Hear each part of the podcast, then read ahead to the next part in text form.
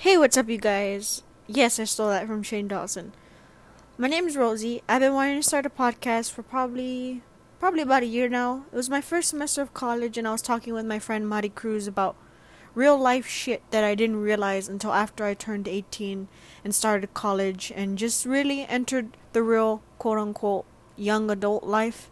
And I thought it'd be cool to start my own podcast and talk about random topics and maybe even controversial topics with people around the same age group I am so that everybody could get an idea of what goes on. So, like and subscribe. Tweet me at Dave, RosieDG16. Um, yeah. This is probably gonna suck, but oh well. Okay, bye.